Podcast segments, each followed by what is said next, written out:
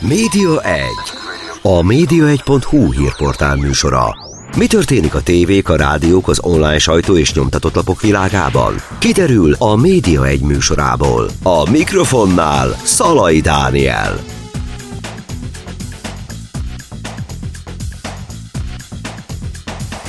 Köszöntöm Önöket, a Média egyet hallják.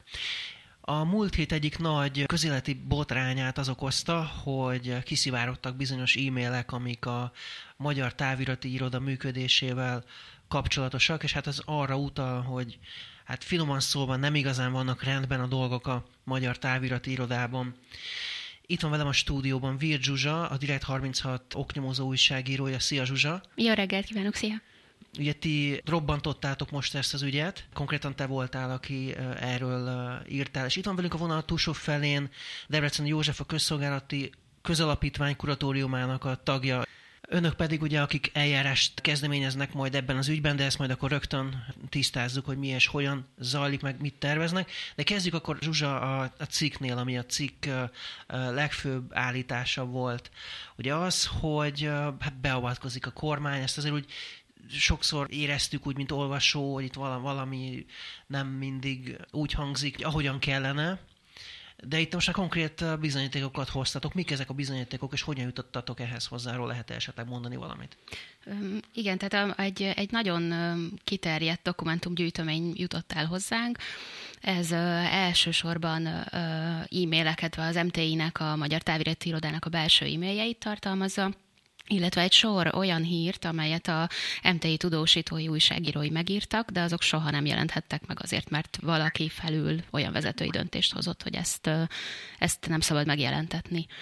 És hát ez egy kétrészes cikk, amit írtam ebből az anyagból, mert tényleg egy nagyon gazdag gyűjteményről van szó az elmúlt évekből, és az első rész az azzal foglalkozott, hogy hogyan vették át a független hírszerkesztés helyét a politikai szempontok teljesen az MTI-nél, és ez több olyan e-mail is bizonyítja, ami azt mutatja, hogy a kormányzat kommunikációs emberei és az MTI vezetősége között közvetlen folyamatos kapcsolat van és, és ez, ennek a kapcsolatnak a során nagyon elő, tehát hogy előfordul az, hogy, hogy utasítások hangzanak el arra vonatkozóan, hogy mit írjon meg az MTI, sőt, egyébként szövegszerűen is megmondják azt, hogy, hogy mit kell Gyakorlatilag a kormány, azt nem lehet megállapítani, mennyire gyakran, de az biztos, hogy diktál az MTI-nek időnként, hogy hogyan írjon. És próbálnak ezek az újságírók ellenállni egyébként, vagy ők eleve úgy vannak vele, hogy hát ez egy állami média, akkor gyakorlatilag az állam diktál? Annak nincsen nyoma az e-mailekben, hogy ezek a vezetők, ezek a vezető szerkesztők, vagy akár az ő főnökük Német Zsolt, aki az M1 csatorna igazgatója, és a, így a dokumentumok alapján úgy tűnik, hogy ő lehet az egyik kapocs a kormányzat és a, és a távolati irodának a, a, a szerkesztősége között. Tehát én nem találtam arra utaló nyomot, hogy valaha valaki megkérdőjelezte volna akármilyen alapon, akár szakmai alapon, hogy, hogy az utasítás esetleg nem helyes, vagy hogy azt nem kellene követni pontosan a, arra vannak utaló jelek, hogy a, hogy a tudósítók között voltak olyanok, akik, akiknek ez nem tetszett, és tettek föl kérdéseket, és próbáltak tiltakozni, de um, hatása ennek nem volt hogyha valaki ezt mondjuk mégis megtenné, akkor az állásával játszik ilyenkor, tehát hogy konkrétan van egyfajta fenyegetettség a fejük fölött arra az esetre, hogyha ha mégsem úgy írják a közleményt, ahogy egyébként a központból megmondják, illetve hogy a minisztériumok emberei diktálnak, vagy, vagy ilyenkor mi történik, hogy történik ez? Feltételezem, igen, hogy, hát, hogy azért teljesen szabadon ugye egy, egy tudósító, vagy akár egy, egy rovat szerkesztő nem dönthet arról, hogy mi jelenik meg, és ez, ez azért is van, mert hogy egy csomó olyan téma van, amik aktuálisan politikailag érzékenyek a, a kormány számára, és ezeket ilyenkor egyeztetés kötelessé nyilvánítják, ami azt jelenti, hogy ha megírják a hírt, akkor azt tovább kell küldeni megjelenés előtt a vezető szerkesztőnek, és a vezető szerkesztő vagy az ő főnöke, vagy akár, akár akinek ő tovább küldi, ezt nem lehet lehet már követni, mert ezt nem osztják meg soha a tudósítókkal. Szóval, hogy ezek a vezető szerkesztők, ezek legfeljebb azt mondják, hogy ez a cikk ez nem jelenhet meg. Uh-huh. Vagy ö, esetleg lerövidítik, vagy esetleg utasítják arra, hogy, ö, hogy bizonyos passzusokat még írjanak bele, amik, ö, amik így elhelyezik politikailag az adott témát. Mennyire hitelesek ezek a, az e-mailek, mennyire tudtátok ezt ellenőrizni, hogy, hogy valódiak-e? Nincsen, nincsen kétségem a felől, hogy ezek valódiak, de egyébként maga az MTVA sem vitatta ennek a valódiságát, egyszerűen azért, mert mielőtt megjelent a cikk, megkerestem őket egy hosszú kérdéssorral, ebben benne voltak a állítások részletesen, és hát a reakciójuk az, az, az volt, hogy, hogy ők üzleti titok sértés miatt, hogyha megjelenik erről szóló írás, akkor ők bírósági úton fognak elégtételt venni, de a valódiságukat nem vitatták ezeknek a dokumentumoknak. Ugye furcsa egyébként ez az üzleti titokra való hivatkozás, hiszen egy állami intézményről beszélünk.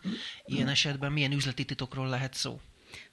az én, én véleményem szerint ez, ez nem, nem minősülhet annak, hogy egyszerűen egy közpénzben működő szervezetről van szó, amely minden magyarnak a elemi érdeke az, hogy, az, hogy tudjunk arról, hogy hogyan zajlik ott, hogyha esetleg anomáliák vannak, akkor arról, arról, arról tudni kell, tehát szerintem ez minden szempontból közérdekű.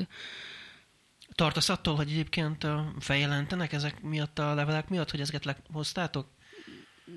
Nem, nem, őszintén szóval nem nagyon.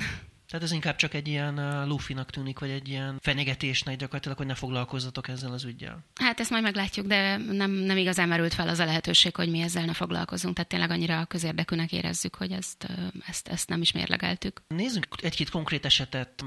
Ugye van, van néhány e-mail például, amit Ráti Sándor kapott az MTI egyik ügyeletes szerkesztője. Mi volt ebben az e-mailben pontosan? Ó, hát elég sok olyan e-mail van, amit Ráti Sándor kapott. Ugye a, hárman vannak az ügyeletes vezető szerkesztők, akik egymást váltják, és ő, ő az egyikük, és nagyon sok e-mailnek ő a feladója, és ő a címzetje, és ő az, aki az egyik, a, aki, aki kapcsolatot tart német Zsoltal, német Zsolt egy... egy ja, pitbullként is ismert. Ő az, akit igen, pitbull, pitbullként szoktak emlegetni a ott belső körökben, meg hát azt hiszem, hogy a szélesebb körben is. És, hogyha itt esetleg arra gondolsz, ami, ami Havasi Bertalan és a, és, és a Ráti Sándor, illetve a, a német Zsolt között zajló levelezés volt, akkor annak az volt a lényege, hogy Havasi Bertalan küldött egy e-mailt német Zsoltnak, amiben azt írta, hogy ebből a témából írjatok egy MTI hírt kérlek. És ez egy diplomáciai jellegű levélről szóló hír lett volna. Egy európai zsidó szervezetet vezető rabbi írt egy köszönő levelet Orbán Viktornak, és Havasi azt kérte, hogy ebből szülessen egy MTI hír, és aztán utána elküldte azt is szó szerint, hogy mi legyen ennek a hírnek a címe és a lídje és aztán utána meg lehet nézni, hogy az MTI-ben szó szerint jelent meg ez a, ez a szöveg utóbb, tehát hogy ez, ez abszolút úgy történt, ahogy azt, ahogy azt a miniszterelnök sajtófőnöke megmondta a közmédiának. De egyébként van másik eset is, ami arra utal, hogy a, a kormányzati tájékoztatási központ, ez ugye a propaganda minisztériumnak az egyik fő részlege, hogy a kormányzati tájékoztatási központ lehet az, amelyik döntést hoz arról, hogy mi az, amiről hírt kell írni, és mi az, amiről nem kell hírt írni. És ez egy olyan levél, amiben, amiből az derül ki, hogy az egyik mt is szerkesztő az érdeklődik a főnökénél, az egyik ügyeletes vezető szerkesztőnél, hogy telefonáltak neki a pénzügyminisztériumból, hogy megkérdezzék, hogy az aznap máshol megjelent Varga Mihály interjút, azt szemlézni fogja az MTI. És erre annyi a, a vezető szerkesztő válasza, hogy még nem jött rá megrendelés, forduljanak a KTK-hoz. Uh-huh. Ami azt jelenti, ha jól értelmezzük a dolgot, hogy itt bizony a kormányzati tájékoztatási központ, aki meg fogja rendelni a témát az MTI-től, hogyha megrendeli. Aha. Van egy másik része a cikknek egyébként, ahol a Mészáros Lőrinc érdekeltségű opusszal foglalkoztatok. Ott mi derült ki pontosan? Hát igen, ez is nagyon érdekes, mert több olyan e-mail is van, ami, ami arra figyelmezteti ezek a körímélek az MTI dolgozóit, hogy ha minisztériumokból, kormányszervektől érkezik közlemény, akkor annak a címét és a bevezetőjét azt semmiképpen ne változtassák meg. Tehát azt egyszerűen szó szerint kell kiadni. Erre többször figyelmeztették őket, és hát van egy olyan e-mail is, amelyik, amelyik arra figyelmeztet, hogy ugyanez a szabály érvényes az Opus Global közleményeire is. Az Opus Global az pedig Mészáris Lőrinc érdekeltségébe tartozó tőzsdei cég. Uh-huh. Igen tehát kiemelten kell kezelni Mészáros Lőrinc cégét, nem szabad átírni az anyagokat.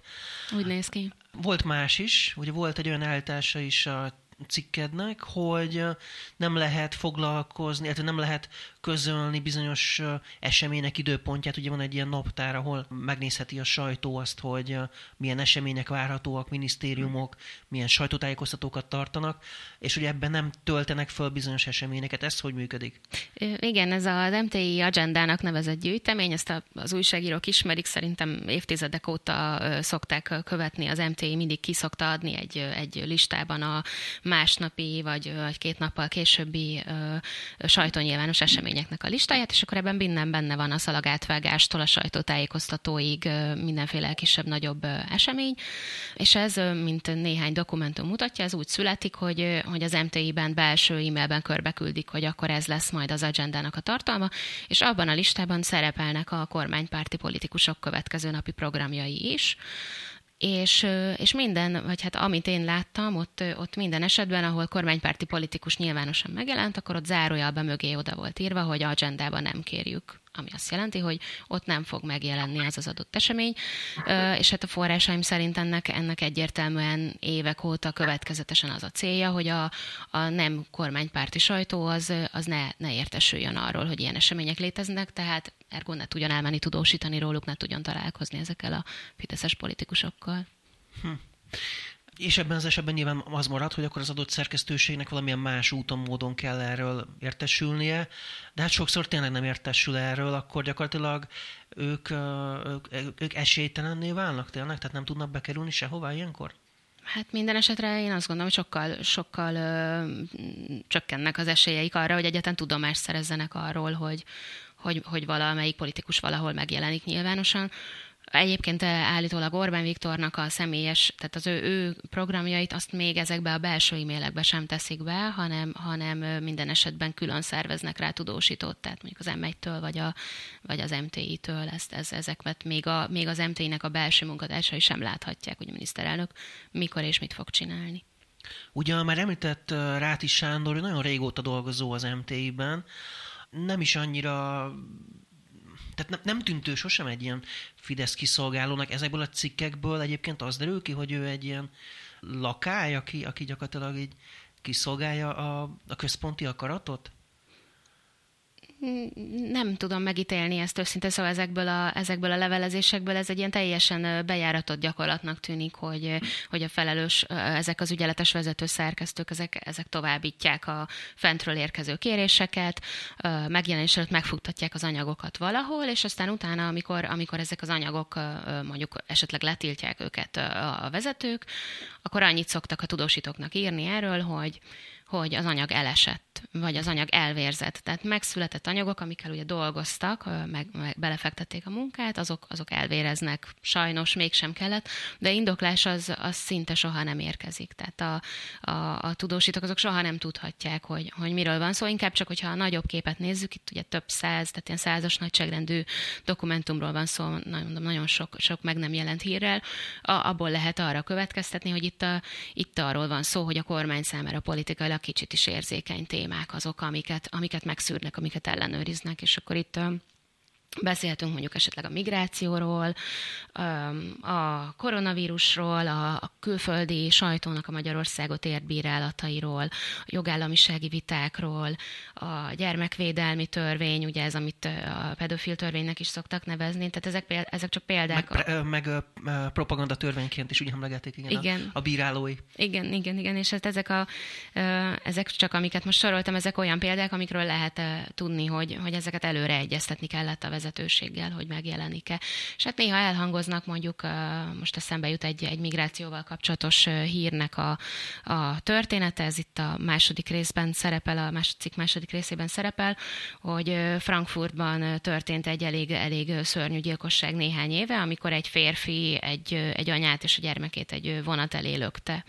És, és erről tudósított az MTI, és az első alkalommal úgy írtak róla, hogy egy Svájcban élő férfi volt az elkövető, és akkor utána érkezett egy utasítás, hogy a, ha legközelebb írtok a német vonatos gyilkosságról, akkor, akkor azt emeljétek ki címben, hogy a férfi eritreai származású. Tehát ilyen, ilyen Tehát, hogy ilyen a migrációs történtek. balhét növeljék ezzel, vagy a feszültségeket? Hát legalábbis úgy, igen, tehát a kormány, a kormány kommunikációs céljaival összhangban próbálták hozni a, a, a híreknek a kiadását, igen. És azok az újságírók, akik ebben részt vesznek, ők hogyan viszonyulnak ehhez az egészhez? Ők ezt szeretik? Tehát, hogy ez, ez így nekik rendben van? Hogyan fogadják ezt? Milyen ott a hangulat? Um, egy picit keresgélnem kellene itt a jegyzeteim között, de van olyan eset, amikor, amikor az újságírók kicsit ilyen keserű hangon, akár, akár listára, tehát e-mail listára válaszolva is tiltakoznak. Tehát előfordul olyan, amikor, amikor például arra kényszerítették az egyik, az MTI-t, hogy, hogy forrás megjelölés nélkül adjon ki egy koronavírussal kapcsolatos hírt, akkor, akkor mondjuk felháborodottan visszaírták, hogy hát, hogy ez minden szakmai szabályjal ellenkezik. Ahogy például az is, hogy, hogy Donald Trump 2020 novemberi verességét nem lehetett, majdnem két héten át nem lehetett elismerni az MTI szövegezése szerint, ő továbbra is demokrata elnök jelölt maradt, és nem lehetett megválasztott elnök, amikor akkor már ugye sorra gratuláltak neki a világ államfői, de az MTI-ben még mindig nem lehetett ezt a megfogalmazást használni, és hát volt olyan eset, amikor, amikor például Joe Bidennek a, a, a, egyszerűen teljesen kimaradt a titulusa a hírből, ez, ez egy hírügynökség esetében, ez, ez, ez szerintem ilyen nem fordulhat elő.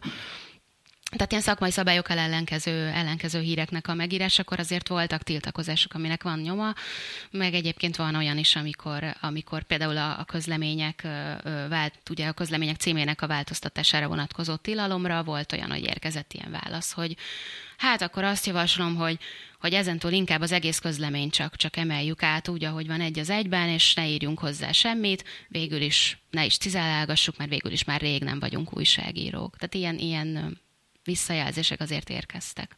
De akkor van egy ilyen visszajelzés, és utána ugyanúgy megy tovább minden, tehát végül is hiába, hiába vannak ezek a tiltakozások végső soron, következmények nélkül maradnak ezek. Van egy olyan e-mail, amiben például Bende Balázs, ő, ő egy, ő, neki a titulusa, azt hiszem hírterületi vezető szerkesztő, és egy, egy ilyen felsővezető ott az M1 csatornánál. Ő írta egy e-mailt arról, hogy nem jól írták meg a Donald Trump vereségével kapcsolatos hírt, mert hogy ő nem hiszi el, hogy amíg nincsen hivatalos eredmény, addig őt, őt nem győzték meg az adatok, hogy Donald Trump elveszítette az amerikai választást. És akkor valami olyasmit fűzött a levele végére, hogy az meg nem érdekel, hogyha valakinek ez nem tetszik és akkor így, így ennek megfelelően kellett eljárni. Hát a demokrácia az nem igazán érvényesül ebben a döntési mechanizmusban, az, az kiderült, tehát hogy akkor gyakorlatilag egy személy dönthet itt mindenről, tehát Bende Balázsnak nyilvánvalóan jelentős szerepe van a, az MTI működésében, meg ugye az látszik, hogy a, az MTVA egyéb, egyéb részeire is jelentősen kihat, de vannak más személyek is, akik úgy mondjuk úgy, hogy felelőssé tehetők azért, ami egyébként az MTI-ben folyik? A felelős vezető szerkesztő, tehát az ügyeletes vezető szerkesztők, aki Ráti Sándor, Vég Sándor és Rácz Mária, ők vannak jelenleg hárman, az ő fölöttük levő szint, az legalábbis a dokumentumok alapján ugye ennél jobban én nem látok bele a belső működésbe, de Német Zsolt az, aki az M1 csatorna igazgatója, tehát ő, ő lehet az, aki, aki, aki a kapocs a, a kormányzat és, a, és az MTI szerkesztősége között, és ő az nagyon sokszor, aki az e-mailek tanúsága szerint meghoz döntéseket például arról, hogy egy adott téma nem kell, mondjuk. Nem tudom, nem írunk meg egy hírt arról, hogy a, a koronavírus oltásokkal kapcsolatban, mondjuk a Sputnik vakcinának a, a hatásosságával kapcsolatban valamilyen, valamilyen kételyek merültek föl vagy nem írunk még egy hírt mondjuk a gyermekvédelmi törvényel kapcsolatban, vagy, vagy egy tiltás arról, hogy a, a nagy nemzetközi emberi jogi szervezetek, mint a Human Rights Watch, vagy az Amnesty International anyagait nem adjuk ki. Ez egyébként pont Bende Balázs e volt, hogy azt többé nem, nem szabad kiadni. Mm, vagy mondjuk az, hogy a sajtószabadságra vonatkozóan a, van ez a nemzetközi szervezet a riporterek határok mm. nélkül, akik szoktak ilyen, ilyen éves rangsorokat kialakítani. Ez az Három... RSF néven igen. Emlegetett szervezet? Igen, igen, és ugye ilyen sajtószabadság rangsorokat, meg a sajtószabadság ellenségeinek a rangsorát szokták felállítani, és három olyan e-mail is van há, különböző évekből, amik, amik arra utasítanak, hogy ezekkel nem foglalkozunk. Itt ugye Magyarország mindig egy-egy kicsivel rosszabb helyezést ért el, mint előző évben, és, és volt egy olyan alkalom is, amikor a sajtószabadság ellenségeinek a listájára Orbán Viktor az első európai vezetőként felkerült, ezt se szabadott megírni. És a végén nem is jelent meg. És nem. Uh-huh. Értem. Rögtön folytatjuk a média egyet, egy pici kis szünet után, és akkor már Debreceni Józsefet is meg fogom szólítani. Maradjanak tehát velünk, rögtön folytatjuk a média egyet. Média 1. A média1.hu hírportál műsora. Mi történik a tévék, a rádiók, az online sajtó és nyomtatott lapok világában? Kiderül a Média egy műsorából. A mikrofonnál Szalai Dániel.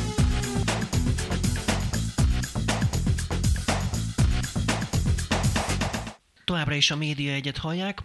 A mikrofonnál Szalai Dániel, itt van velem a stúdióban Vir Zsuzsanna, a Direkt 36 újságírója, és a telefonvonal túlsó felén pedig Debreceni József, a Közszolgálati Közalapítvány kuratóriumának tagja, méghozzá az ellenzéki tagja. József, mit szól mindahhoz, ami itt elhangzott, illetve mit szól a, a cikkhez, amit a Direkt 36 közölt arról, hogy mi történik az MTI-ben? Hadd kezdem azzal, hogy én nem tekintem magam a közszolgálati közalapítvány kuratóriumának ellenzéki, kuratórium ellenzéki tagjának. Uh-huh. Az ellenzék jelölt, és rajtam kívül még másik két tagot, de én úgy, úgy fogom fel a, a feladatomat természetesen, függetlenül attól, hogy kijelölt. A parlament választotta meg a, a, a kuratórium hat tagját egyébként, hármat a kormánypárti, hármat az ellenzéki jelöltek közül. Tényleg hadd had mondjam el, hogy milyen keretben zajlik ez a történet. Ennek alapján ez a médiatörvény előírása azt hihetné a felületes olvasó, aki nem olvassa a törvényt tovább, hogy itt egy paritásos kuratóriumról van szó, de hát az a helyzet, hogy az elnököt a hat tagon kívül, és plusz még egy tagját a kuratóriumnak a médiatanács elnöke delegálja. A médiatanácsban egyébként kezdettől fogva csak és kizárólag hát Fideszes vagy Fideszesnek mondható tagok vannak, tehát valójában nem paritásos a kuratórium, hanem 5-3 arányban. A gyakorlat azt mutatja, nem, csak a jelölés szerint, hanem a, a gyakorlat szerint is, tehát hogyha mi valamilyen napirendi javaslatot kívánunk a kuratórium ülésére tűzni. Például most megtettük ennek a MT is hát botránynak az esetében is, akkor ezek rendre egyáltalán nem is kerülnek napirendre, és hát érvényesül gyakorlatban ez a bizonyos 5-3-as arány. Na most, mint a közszolgálati közalapítvány tagja, akinek az a feladata, hogy a, a, a médiatörvényben foglalt normákat ellenőrizze és gondoskodjon a, a közszolgálati médiumok függetlenségéről, és hogy a pártatlan tájékoztatás, a kiegyensúlyozott tárgyilagos tájékoztatás, a szólás és sajtószabadság érvényesüljön. Ennek fényében én azt tudom mondani, hogy hát a leg, nem hogy a legkevésbé sem érvényesül, hanem mindennek az ellenkezője érvényesül. Most itt hallhattuk a a részleteket, hogy az MT-ben mindez hogyan zajlik, de teljesen hasonló, sőt még, még súlyosabb a helyzet, valamennyi, én nem is nevezem őket közszolgáltinak, állami médiumban, tehát a, a, a magyar televízió különböző csatornáin és a magyar rádió különböző csatornáin. Én, mint a kuratórium tagja úgy ítélem meg, hogy itt a médiatörvény előírásaival szöges ellentétben hát direkt állami, hatalmi propaganda zajlik, és hát ennek a részletei derültek most ki a, a, a Direkt 36 cikkéből, de hát természetesen korábban is. Én azt hiszem, hogy a, a, a tárgyilagos, az objektív szemlélő számára is nyilvánvaló, hogy, hogy az zajlik, amit mondtam. Mikor fog eldőlni egyébként, hogy ezt a kérdést sikerül-e napirendre tűzni a közszolgálati kuratórium ülésén? Tehát mikor lesz az ülés legközelebb, amikor ez... Ezt, ezt még nem tudjuk. A havonta ülésezik, tehát minden hónapban van egy ülés, általában a hónap vége felé szokott erre sor kerülni, tehát március hónapban nyilván meg fog ez történni. Hát bevallom őszintén, hogy ezúttal sem táplálhatok illúziókat a, a kezdeményezésünk sorsa felől, az egyetlen lehetőségnek én azt tartom, hogy, hogy, hogy amit korábban is elmondtam, az hát valamennyire érvényesüljön, hogy, hogy minden lehetséges alkalommal a, a médiában hangot adjak és hangot adjunk annak a ítéletünknek, vagy csak beszéljek csak magamról annak az ítéletemnek, hogy hát itt gátlástalan hatalmi propaganda folyik. Egyébként abban az esetben, hogyha nem tudják ezeket napirendre tűzni, miről szoktak beszélni? Mi a, mi a téma ilyenkor az üléseken? Csupa dicsérő szó hangzik el, mennyire jó interjú hangzott el pénteken Orbán Viktorral, vagy hogyan, hogyan zajlik egy ilyen napirend, hogyha egyébként nem lehet ezeket a ellenzék által napirendre tűzni próbált kritikus témákat bedobni? Tehát egy-két, hát egy-két példát tudnál mondani, hogy mivel foglalkozik a, akkor? A, Közszolgálati Közalapítvány honlapján megtalálhatók hát néhány hónapos késéssel a, ezeknek az üléseknek a, a jegyzőkönyvei. Hát, hogyha valaki ezeket megnézi, akkor ebből azt derül ki, hogy, hogy hát tulajdonképpen merőben technikai jellegű ennek a, ennek a kuratóriumnak a, a, a működése. Most legutóbb például a, Duna Média szolgáltató vezetőjének, Dobos Menyhértnek a, a beszámolóját hallgattuk meg. E, ebben, ebben szerepelt az is, hogy három havi fizetését prémiumként szavazza meg a kuratórium a, a, az elnök úrnak. Hát itt is úgy alakult a helyzet, hogy hogy 5-3 arányban szavazták meg. A, egyik kollégám azt javasolta, hogy nulla havi prémiumot szavazanak meg az elnöknek, de hát még egyszer azt mondom, hogy, hogy tulajdonképpen formálisnak tekinthető.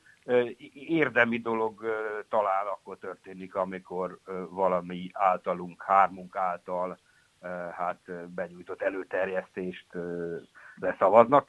Volt már olyan is, hogy, hogy egy érdekességet mondjak, hogy ellenszavazat nélkül nem került napirendre, mert három igen és öt tartózkodás miatt nem, nem volt meg a többség, hogy napirendre kerüljön a dolog. Egyébként a, a médiatörvény hát ilyen értelemben rendkívül körmön fontan van, ilyen értelemben is rendkívül körmön fontan van megfogalmazva, mert tényleges hatáskört ennek a kuratóriumnak nem biztosít. Tehát, hogyha napirendre is kerülne most például a, az MTI-ben zajló hát félelmetes és botrányos folyamat, akkor hát a, a kuratóriumnak tulajdonképpen nincs, felsorolva olyan tételes szankcionálás vagy bármilyen joga, tulajdonképpen egyetlen effektív lehetősége van, hogy a média tanácshoz forduljon, és a média tanács aztán vizsgálja ki ezt a, a dolgot, ott, ahol aztán hát tényleg még, még, még, még, még csak nyomát se láttuk eddig annak, hogy akár egyetlen tag is komolyan vette volna a médiatörvény előírásait. Láttam a, a, éppen a napokban, hogy a, az MT ügyében a, a, a média egy is panasszal fordult, el, el, eljutott egy panasz a média hatósághoz, amit hát tényleg nevetséges és, és dühítő, cinikus, formális indoklással napirendesen vettek. Tehát még arra sincsen lehetőségük, hogy mondjuk kezdeményezzék az adott vezetőnek a visszahívását, vagy fegyelmi eljárás, esetleg, nem tudom én, tehát bármi személyi következménye legyen annak, ami mondjuk kiderült most akkor Bende Balázsról például, tehát nem tudnának még akkor semmit kezdeni vele, hogyha egyébként a kormánypárti kötődésű tagok ezt átengednék ezen a, ezen a, a, a alapítványon vagy kuratóriumon. Igen, hát valójában konkrétan e, e, ez az egy kézzelfogható lehetőség van, hogy a, hogy a médiatanácshoz forduljon a, a kuratórium. Uh-huh. Most így van egy másik probléma is, hogy két szervezetből áll tulajdonképpen a közmédia. Van ez a Duna Média szolgáltató, ahová egyébként az MT is tartozik szervezetileg, és van egy másik egység, ez pedig az MTVA. A kuratórium pedig ugye csak a Duna Média szolgáltató működését jogosult ellenőrizni. Gyakorlatilag ez egy kiüresedett történet innentől fogva ez az alapítvány. Hogyan, tehát milyen ebben részt venni, hogy gyakorlatilag nem lehet mit elérni. Tehát gyakorlatilag ez egy ilyen béna kacsa ez a, ez a szervezet ilyen szempontból. Igen, hát a, a, a törvény passzusai szerint, illetve a, a közalapítvány alapító okirata szerint mindezek a Duna média szolgáltatához, szolgáltatóhoz tartoznak, tehát a, a alapító okirat a, felsorolja a Magyar Televízió, Magyar Rádió, Duna Televízió, Magyar Távirati Iroda, mint közszolgálati média szolgáltatókat, tehát e, erre kiterjedne a, illetve feladatául szabja a kuratóriumnak, hogy őrködjön ezen intézmények működésének közszolgálatisága felett és a, és a függetlensége felett. Ugye most jelen esetben az MTI esetében nyilván arról van szó, hogy hát feketén-fehéren kiderülni látszik, hogy itt a leg, legdirektebb kormányzati kézi vezérlés zajlik. Hát, sajátos, mondom, én, én a magam részéről úgy fogom föl, hogy én a, egyébként az országgyűlés óriási többséggel szavazta meg valamennyi tagot. Én úgy fogom föl, hogy minden lehetséges alkalommal megkísérlem, hogy a, a média törvényben előírt közszolgáltiság normáit számon kérjem, szóvá tegyem. Intézményes lehetőség ezen az intézményrendszeren belül és azokon belül hát fönnálló erőviszonyok alapján nyilván nem lehetséges, számomra csak a nyilvánosság az egyetlen lehetőség. Tehát még csak kvázi meghekkelni sem lehet ezt a szervezetet azzal, hogy mondjuk, nem tudom én, a, az ellenzékhez kötődő tagok akkor mondjuk bolykottálják, vagy valahogyan lassítsák a folyamatot. Ez mind-mind olyan, hogy Igaziból... Még egyszer mondom, én nem kötődöm az ellenzékhez, én a média, média törvényhez kötődöm. Az bizonyára véletlen, hogy még rajtam kívül eh, ketten vannak a kuratóriumban, akikről én úgy ítélem meg, hogy a, a média törvény előírásaihoz kötődnek, és hát eh, minket hármunkat véletlenül a, az ellenzék jelölt, a, a, a többieket meg véletlenül nem az ellenzék. Hát nem, hiszem, hogy bármiféle ilyen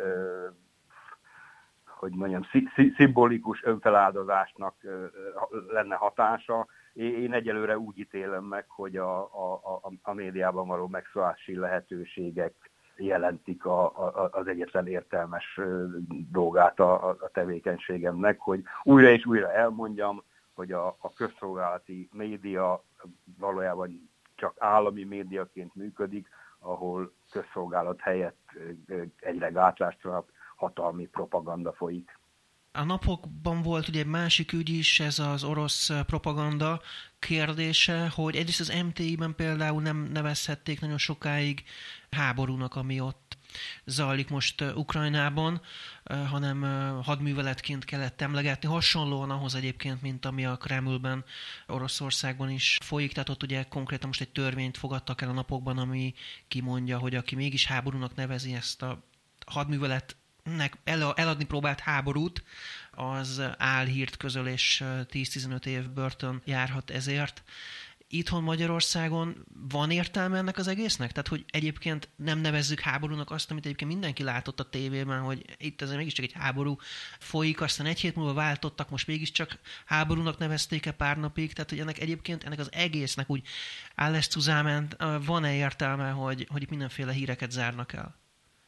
És ezt egyébként Zsuzsa tőled is kérdezem majd, hogy nyugodtan szóljál hozzá, hogy, hogy mit gondolsz erről, de József is hallom, hogy most már érkezik a válasz. Ilyen, ilyen, ilyen típusú törvényre nyilván nem lehet számítani Magyarországon. A, a, a magyarországi hatalom működése azért szerencsére nagyon jelentős mértékben különbözik a, az oroszországi hatalom működésétől, legalábbis a, a, a, a, a általuk használt eszközök tekintetében, tehát Magyarországon nem, nem gyilkolnak meg újságírókat, és hát hogy mondjam, ilyen durván erőszakos lépésekre nem kerül sor, így az se valószínű, hogy törvénybe foglalják ezt, hanem hát a, a kézi vezérlés a Direkt 36 által nyilvánvalóvá tett módszereivel és csatornáink keresztül fogják ezt minden bizonyal a továbbiakban is ugyanígy. Sőt, sőt egyre zártabban. De arról is érdemes említést tenni, hogy az MTI-ből Számos munkatársat elbocsátottak az elmúlt hónapokban, akik, akik nem, nem, nem voltak hajlandóak teljesen fejet hajtani ezek előtt, a módszerek előtt, és, azokat, és azok szerint működni, illetve azt hiszem hárman föl is álltak az MTI most már volt munkatársai közül, akik hát szolidaritásul és tiltakozásul tették meg ezt a, ezt a gesztusokat, vagy ezt a lépésüket. Zsuzsa. Még itt az orosz propagandával kapcsolatban én annyit tudok ehhez hozzátenni, hogy ez a gyűjtemény, amit én, én fel tudtam dolgozni, ez, ez azért ennyire nem aktuális, hogy még a háború napjaiban, az elmúlt 10-12 napból is lennének benne anyagok nyilván, viszont, viszont ha visszanézzük ezt az elmúlt néhány évben, akkor azért lehet találni orosz vonatkozású híreket, amik, amiket megszűrtek. És hogy példát mondjak, itt voltak például olyanok, amik, amik nem jelenhettek meg, pedig megírták őket a tudósítók, például a, a Paks 2-nek nyújtott orosz, orosz hitellel kapcsolatos hírek valamiért nem mentek át a szűrőn. Aztán voltak olyan hírek, amik arról szóltak, hogy, hogy Vladimir Putyin bejelentette ő saját maga, hogy ő karanténba fog vonulni, mert nagyon sok koronavírusos esetet fedeztek föl a körülötte, ez is valamikor tavaly volt, és, és, és ez sem jelenhetett meg valamiért. Szintén több olyan eset van, amikor, a, amikor azt lehet látni, hogy a Sputnik vakcinának a, a, a sorsával, vagy az európai engedélyeztetésével kapcsolatos híreket visszatartottak. Például olyat, amelyik, amelyik szerint Németországban elakadt a Sputnik beszerzése, vagy olyat, ami szerint az Európai Gyógyszerügynökség etikai vizsgálatot fog indítani a Sputnik V ügyében. Tehát vannak azért, azért olyan hírek, amik, amik orosz vonatkozásúak, már régebről is, tehát hogy ami azt mutatja, hogy az MT-ben bizony ezt is követték, hogy, hogy Oroszországgal kapcsolatban mi jelenjen meg, és mi nem. Mondjuk az tény, hogy, a, hogy itt az utóbbi kettő példa, amit említettem, az inkább talán a koronavírussal lehetett ö, kapcsolatban. Ez a gyűjtemény ez szerintem azért is elég, elég különleges, mert hogy, mert hogy arra is egy sor bizonyítékot szolgáltat, hogy a koronavírusról ugye tudjuk azt, hogy a, hogy a kormány nagyon erősen 2020 eleje óta nagyon erősen igyekezett uralni azokat az információkat, amik a koronavírus járványkezeléssel kapcsolatban kikerültek a nyilvánosságba. Minden erővel igyekeztek minél inkább visszatartani nagyon sok adatot, és hát ez az MTI tevékenységén is meglátszik, tehát egy sor olyan, olyan hír van, ami sosem jelenhetett meg, és a, és a koronavírusos járványkezeléssel kapcsolatos. Akarom elterelni a témát, csak ezt szerettem volna még megemlíteni. A... Mindenképpen érdekes, és bennem mindig ott van az a kérdés, hogy van-e ennek értelme? Tehát, hogy oké, okay, hogy az MTI akkor nem adta ki, hogy Putyin karanténba vonul, vagy hogy hitelt vettünk föl a Paks 2 beruházáshoz, és hogy egyébként ezt oroszoktól vettük föl. De hát azért az emberek nagyon jelentős része azért mégiscsak az interneten, más oldalakon csak meg tudja ezeket az információkat. Van ennek értelme? Igen, ez, ez, ez bennem is többször felmerült ez a kérdés, hogy hát mégis miért hát azért teljesen megszűrni nem lehet. Hát Donald Trump megnyerte azt a vá- vagy, vagyis hogy elvesztette azt a választást, és, és, és hát ezt így, ezt így hogyan lehetne el, eltagadni, de például a koronavírussal kapcsolatban volt egy olyan megszűrt hír is, ami arról tudósított 2021. októberében, hogy, hogy akkor Romániában nagyon sok volt a beteg, és Magyarország átvállalta, magyar kórházakba áthoztak több romániai koronavírus fertőzöttet, hogy itt kezeljék őket. És volt egy olyan hír, ami szerint egy, egy román beteg Szeged felé útban, a mentőben elhunyt. És ezt a hírt valamiért nem lehetett megírni nem, nem nagyon gondolom, hogy ennek, ennek van értelme politikai szempontból, hogy ezt megszűrték, de hát úgy néz ki, hogy mégis ennyire fontos volt, hogy ezt kontrollálják, vagy azt, hogy, azt, hogy szurkolók Magyarországon járt szurkolók megfertőzöttek foci meccs megnézése után ugye koronavírussal, a delta variánst elkapták, és akkor ez a hír sem jelenhetett meg. És itt, itt merült fel ez a kérdés, hogy de miért, hiszen a magyar sajtó azért ezeket megírta, csak más forrásra, más erdélyi forrásokra, vagy francia forrásokra hivatkozva, és hát az egyetlen magyarázat az csak az lehet, hogy, a, hogy ugye a kormány közelé, kormány közeli sajtó, a KESMA, tehát a kormány által kontrollált sajtó nagyon nagy részben az MTI híreiből dolgozik. És hogyha ők nem találkoznak egy ilyen anyaggal, ami mondjuk erről szól, egy kicsit kellemetlen koronavírusos hírről, akkor azt nem is fogják tudni még véletlenül sem megírni. Tehát ez az egyetlen elmélet, amit én így elképzelhetőnek érzek, de nem tudom igazából. Uh-huh. József, a... ön szerint? Igen, annyit haték hozzá, hogy, hogy nagyon sokan dolgoznak az MTI híreiből, hiszen ingyenesítették az MTI hírszolgáltatását, ami még 2010 után mindjárt, ami azzal a következményen járt, hogy, a, hogy egy, egy-két független hírügynökség, ami akkor még működött, hát hamarosan csődbe jutott, tehát ilyen értelemben monopóliumot élvez a, az a hírszolgáltatásban. Ami a, a, a kérdés elejét illeti, tehát hogy hatalmi szempontból mi értelme van a, a dolognak, Hát ha megnézzük a, a közszolgálatinak csúfolt állami média nézettségi és hallgatottsági adatait, akkor főleg a nézettségnél, tehát e, ezeket a tévécsatornákat ilyen 5-8 százalék közötti közönség nézi általában naponta, tehát nagyon minimálisnak tűnik első látásra. Az, az a helyzet azonban, hogy ugye e, elsősorban vidéken, falusi lakosság körében, olyan lakosság körében nézik, ahol egyébként az internet használat, vagy ellenzéki orgánumok olvasása, hát e, e, egyáltalán nem, hogy nem divat, hanem nincs jelen. Tehát ha, ha most kilépek most már tényleg a, a, a kurátor szerepéből, és hogy politikai elemzőként nézem a dolgot, akkor itt, itt nyilván a, a Fidesz törzs szavazó bázisának a, a megtartása lehet szerintem a, a célja ennek a fajta zárt propagandának, ami valóban nem, nem lehet hatékony annak a közönségnek a körében, aki más forrásokból is tájékozódik, de hát bizony, mondom még egyszer, elsősorban vidéken, ahonnan a, a, a Fidesz törzszavazói bázisa jelentős részben kikerül, csak ezekből a forrásokból tájékozódnak. Zsuzsa közben mutatta nekem, hogy megjelent a második cikke is, ha jól sejtem, hogy ezt mutatod. E, igen, tehát e, megjelent a második cikked is, ami folytatja azt, ami a közmédiában történik. Még ennek a cikknek a friss, vagy a legfőbb megállapításai még ugye annyira friss, hogy még én sem láthattam most ebben a pillanatban, amikor mi ezt a beszélgetést felveszik, akkor jelent meg. Igen, itt csak közben itt azért már néhány, néhány példát említettem, hogy ezek, ezek elsősorban arról szólnak a, ez a része a, a cikknek, hogy hogyan, hogyan cenzúrázták a, az MTI tartalmát, tehát ez, ez kvázi egy ilyen öncenzúra abból a szempontból, hogy vezetői szinten, valószínűleg vezetői szinten születtek meg döntések, hogy már elkészült hírek ne, ne, lejen, ne jelenhessenek meg, és akkor itt, amit már említettem, a sajtószabadsággal kapcsolatos híreket szűrték meg a koronavírussal, a, mondjuk a keleti vakcinákkal kapcsolatosakat, kötelező volt egyeztetni egy sor témát, és, és voltak például tiltott kifejezések, például nem lehetett azt írni, hogy ellenzéki összefogás, hanem csak azt, hogy baloldali, nem lehetett azt írni egy idő után, hogy, hogy egy párt szélső jobboldali, hanem inkább azt kell írni róla, hogy jobboldali radikális. Ugye említettem Donald Trump választási verességével kapcsolatos ilyen furcsa, furcsa megoldásokat, tehát így lényegében ebből próbáltam minél több példát hozni a, a, a második részben, hogy, hogy hogyan, hogyan is lehet azt megcsinálni, hogy, hogy nagyon sok mindent elhallgassanak politikai, valószínűsíthetően politikai érdekek által mozgatva.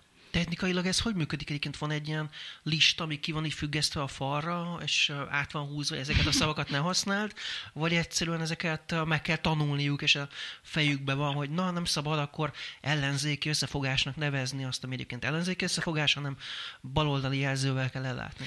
Gondolom, hogy inkább az utóbbi. Hát én, amit én láttam, azok ezek körímélek, amiben mindenkit figyelmeztetnek arra, hogy a közleményt nem módosítsd, azt ne írd le, hogy szélső jobboldali, hanem írd ezt helyette, nem tudom, demokratikus, hogy is volt az, hogy, hogy ugye nem szabadott jogállamisági vitának nevezni, hanem, hanem azt kellett írni, hogy politikai feltételekhez köti az EU a, a, a pénzek, a bizonyos pénzek kifizetését, tehát hogy ilyen, ezek, ezek ilyen e-mailben el, el körbe küldött utasítások, és azokat követni kellett, igen. Ugye azért is érdekes egyébként ez az e-mail dolog, mert így azért bizonyítékként megmaradt, hát te is ugye meg tudtad írni. Ehhez képest az ember azt gondolja, hogy ezeket inkább szóban mondják, hogy nem maradjon nyoma, hiszen annak ide, amikor a Bende Balázs ügynél ugye voltak ilyen kiszivárgó hangfelvételek is már. Itt hogy, hogy mégiscsak ezeket leírják? Mm, nem, nem tudom igazából, hogy az óvatlanság, vagy, vagy egyszerűen hát valahogy azért kommunikálniuk kell nyilván egymással. Értem. Na hát úgy látom, hogy még van, van bőven számodra itt miről írni majd. Egy, egy kérdés viszont még mindenképpen foglalkoztat engem, hogy próbáltatok-e beszélni Havasi Bertrannal, a miniszterelnök sajtófőnökével, hogy ezek az utasítások elhangzottak-e, hogyan reagált erre, amikor megkerestétek, elismerte hát erre, hogy ez történt, vagy mi volt? Nagyon röviden tudok reagálni, nem jellemző, hogy válaszokat kapunk kormányszervektől, akármilyen részletes, vagy akármilyen megalapozott kérdésekre, és úgyhogy ezúttal is ez történt, egyáltalán nem kaptam semmilyen választ tőlük. Tehát magyarán nem, nem tagadták végül is ezt, nem, így nem, is lehet mondani? Semmit, semmit sem mondtak. Uh-huh. Értem. Hát nagyon szépen köszönöm, Vir Zsuzsa, hogy bejöttél a Direkt 36 újságírójának, nagyon szépen köszönöm, hogy bejöttél ide hozzánk a Média Egyhez, és köszönöm szépen Debreceni Józsefnek és a Közszolgálati Közalapítvány kuratóriumának tagjának, hogy itt volt velünk telefonon a Média Egyben. Köszönöm a meghívást. Köszönöm én is. Egy hét múlva jelentkezik ismét a Média 1, addig is visszahallgatható az adása a média1.hu-ról, webcast.hu-ról, Spotify-ról, iTunes-ról, és 10 rádió megismétli az adást. Köszönöm még egyszer az önök megtisztelő figyelmét, és Zsuzsának és Józsefnek, hogy itt voltak velünk. Minden jót kívánok, viszont hallásra!